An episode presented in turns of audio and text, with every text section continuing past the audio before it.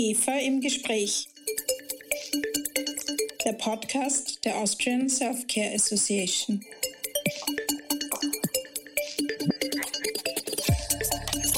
Guten Tag und herzlich willkommen bei IGEFA im Gespräch, dem Podcast der Austrian Self-Care Association. Mein Name ist Christina Nageler, ich bin Geschäftsführerin der IGEFA.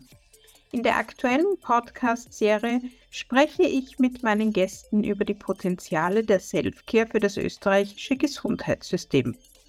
Selfcare und Prävention findet ja täglich statt und wir alle haben unsere ganz persönlichen Strategien, wie wir mit häufigen Krankheiten wie Schnupfen, Halsweh und Kopfschmerzen umgehen. Selfcare spielt also eine wichtige Rolle in unserem Leben und dennoch ist diese breite Palette an gesundheitsstärkenden Möglichkeiten nicht systematisch in das gesundheitspolitische Konzept unseres Landes eingebunden. Wie wir Selfcare noch besser nützen können, das darf ich jetzt gleich mit meinem heutigen Gast besprechen, einem der bestinformierten Experten zu gesundheitspolitischen Fragen in Österreich. Herzlich willkommen, Herr Universitätsprofessor Dr. Herwig Ostermann. Ja, vielen Dank für die Einladung. Ich darf meinen heutigen Gast kurz vorstellen. Herr Ostermann ist Geschäftsführer der Gesundheit Österreich GmbH.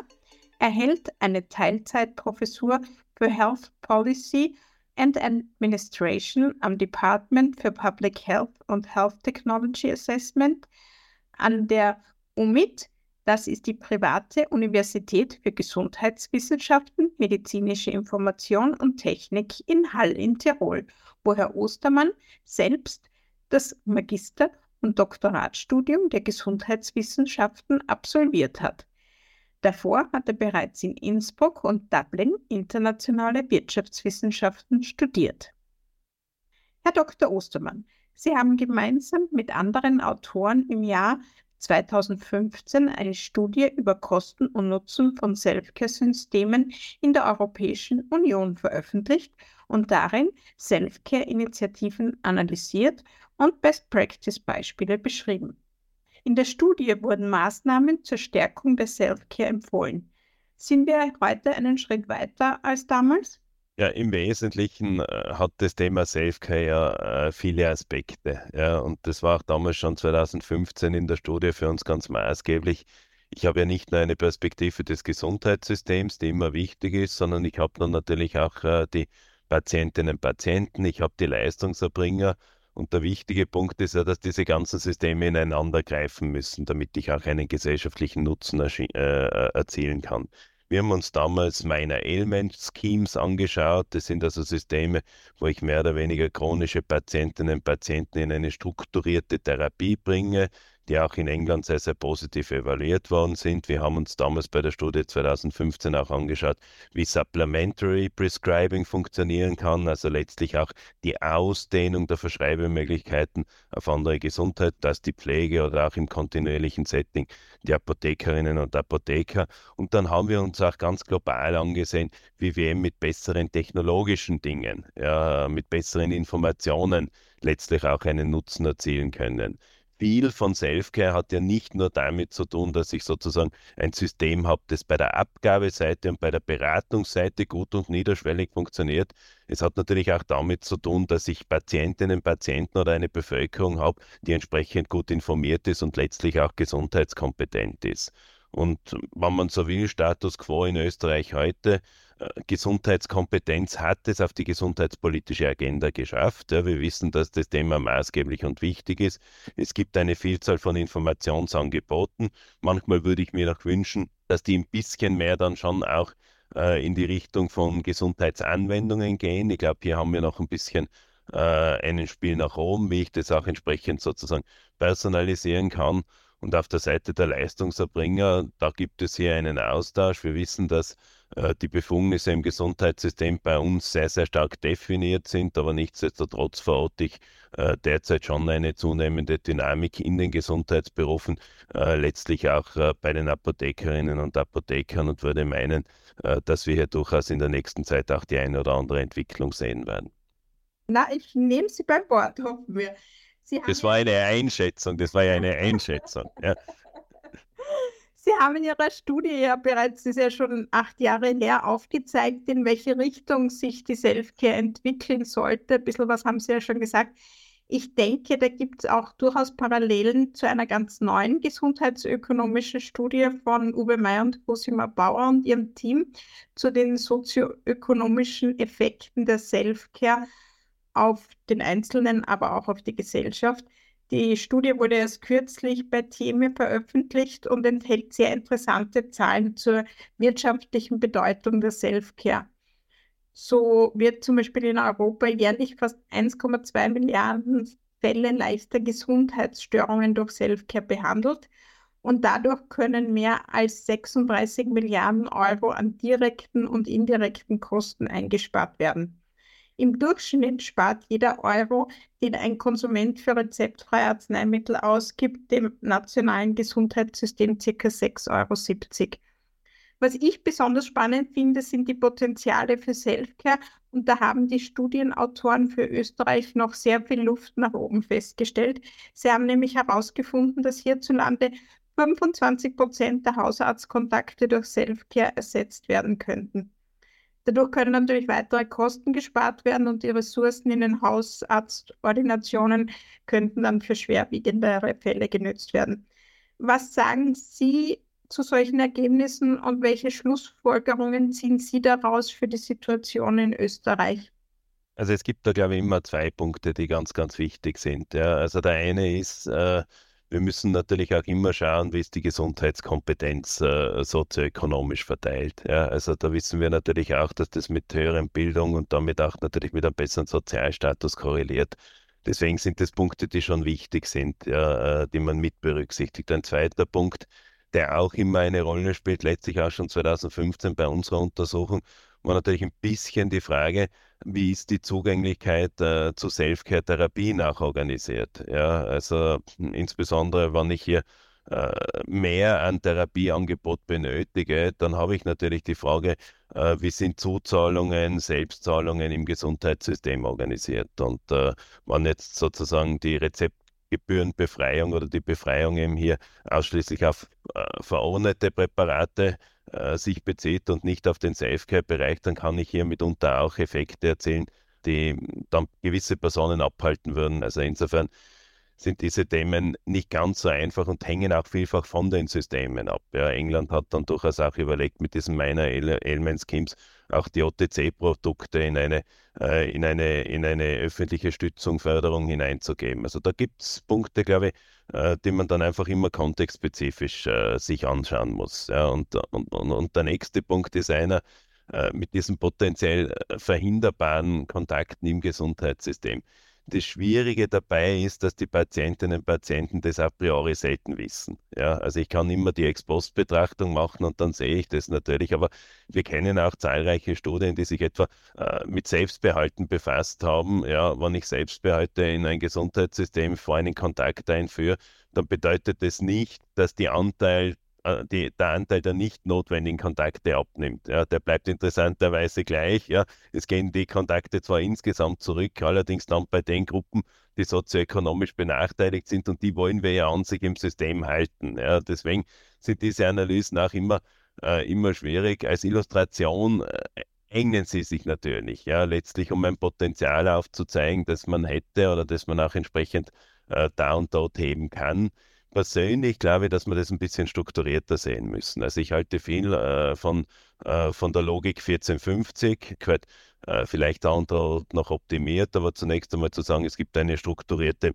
Beratung, die ich nutzen kann.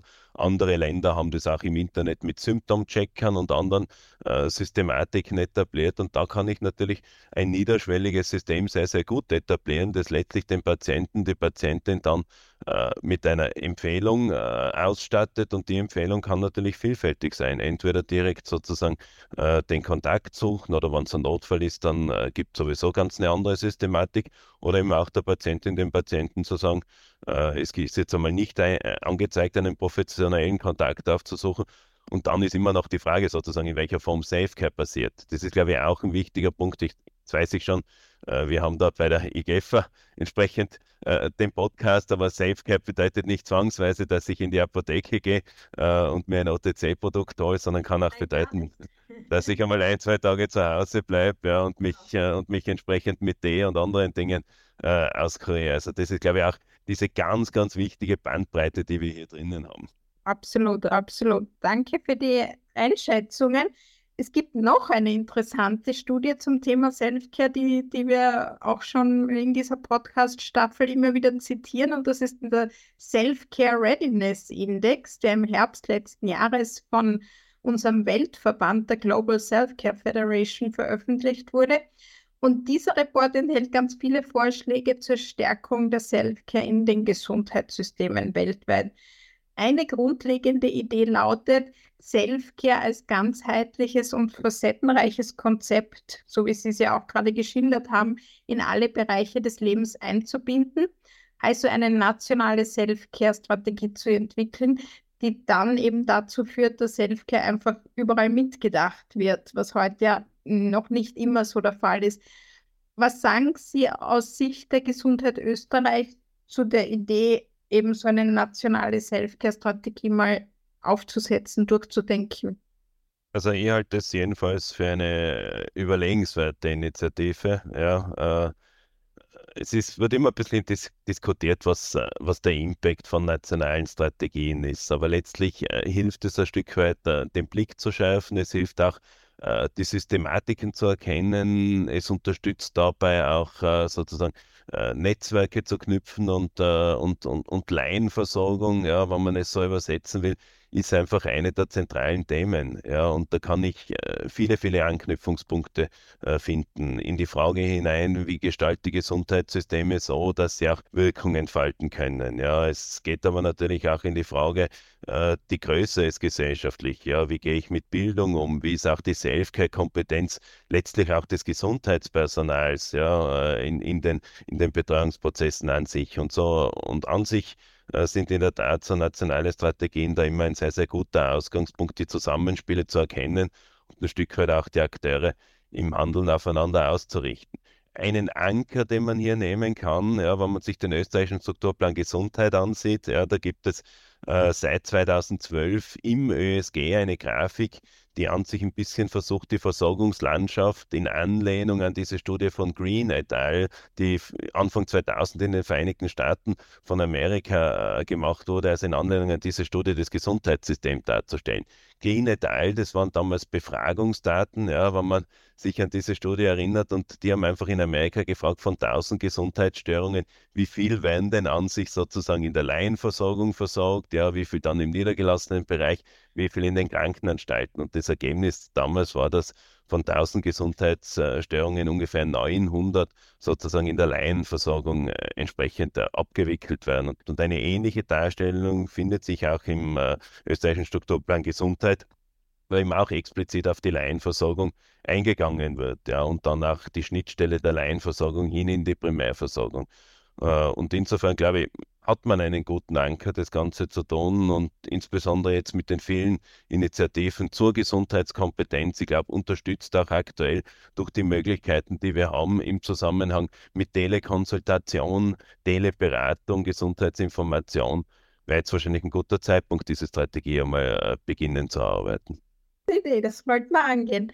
Wie würden Sie sagen, wie lautet Ihre Botschaft an meine Mitglieder, also an die Selfcare-Industrie, aber auch an andere Stakeholder im Gesundheitssystem.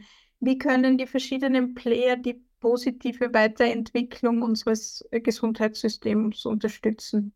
Also ich glaube, der erste wichtige Punkt ist, wir müssen erkennen, ja, dass äh, Selfcare äh, ein Kontinuum ist, ja, und letztlich äh, ein Punkt, der äh, oder, oder so, sozusagen ein, ein Versorgungsziel, das viele Akteure erfordert. Ja, also äh, Selfcare ist nicht etwas, was mehr oder weniger nur äh, den Teil der, die hier OTC-Produkte erzeugen, ja, sondern Selfcare hat eine Systematik. Ja, da da, da geht es um die Gesundheitskompetenz, da geht es auch darum, wie das Gesundheitssystem zur Kom Gesundheitskompetenz beiträgt. Da geht es natürlich um die Frage von Information, da geht es um die Frage von Beratung, da geht es um die Frage von strukturierter Abgabe. Also alle diese Systeme spielen hier eine große Rolle und selbst wenn ich äh, durchaus in einer kontinu kontinuierlichen Betreuung im Gesundheitssystem bin, im formalisierten, kann ich nebenbei trotzdem noch Selfcare-Komponenten haben. Also das ist, glaube ich, einer der ganz, ganz wichtigen Punkte. Ja. Und der zweite wichtige Punkt ist einer, äh, und der ist, glaube ich, äh, gerade in der jetzigen Zeit durchaus auch relevant. Ja. Wichtig, glaube ich, ist auch, wenn wir das als systemischen Teil des Systems denken, da natürlich auch äh, Verteilungswirkungen etc. ein Stück weit mitzunehmen. Ja, die Frage, wer hat Zugang zu Selfcare, aber auch die Frage, wer kann sich leisten, in welcher Form, das sind ganz, ganz äh, zentrale Fragestellungen, die wir da äh, mit berücksichtigen müssen, weil sonst laufen wir möglicherweise sogar Gefahr, ja, äh, dass wir hier einen Teil der Bevölkerung nicht gut versorgen können, der es aber vielleicht sogar am allernotwendigsten hätte. Darf ich Sie zum Schluss zu einem kleinen Gedankenexperiment einladen? Bei Selfcare, wir haben schon gesagt, geht es ja sehr stark darum, dass die Menschen Verantwortung für ihre Gesundheit übernehmen. Können Sie sich ein Projekt oder eine Kampagne vorstellen, mit der man mehr Menschen für das begeistern kann? Was wäre die motivierende Kernbotschaft einer solchen Awareness-Kampagne?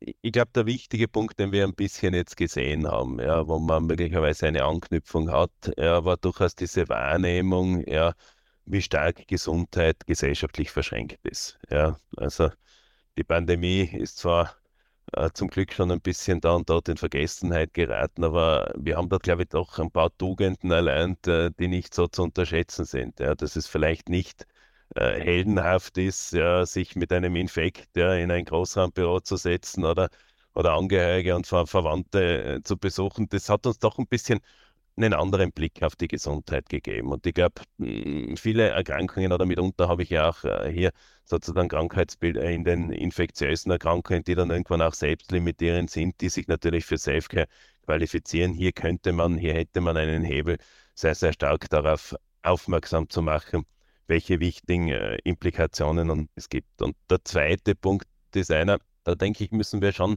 noch ein bisschen strukturierter überlegen, aber äh, letztlich äh, funktioniert ja vieles, ja, was wir in, unser Verhalten heutzutage integrieren, äh, durchaus auch mit der Unterstützung von äh, elektronischen Dienstleistungen. Ja, äh, das heißt, ich kann natürlich viel an, an, an Wissen generieren, ein Stück weit. Ja, ich kann Technologien einsetzen, um hier Patientinnen und Patienten strukturierter äh, betreuen zu können. Ich kann hier äh, Dialogforen etablieren und ich glaube, das ist schon auch ein ganz, ganz äh, wichtiger Punkt, dass man hier einfach im Informationsangebot wirklich objektiv und unabhängig äh, diese Schritte noch weiterkommt. Ja, äh, dann hat man, glaube ich, hier äh, ein relativ gutes Rahmenwerk geschaffen, in dem man dann auch letztlich Selfcare entsprechend entsprechend abrufen kann. Ja, weil zunächst, ich glaube, das ist auch äh, das Credo und das ganz, ganz wichtige Verständnis. Zunächst geht es einmal um meine Gesundheitsstörung, dann gibt es in unserem Idealfall den gesundheitskompetenten Patient, die gesundheitskompetente Patientin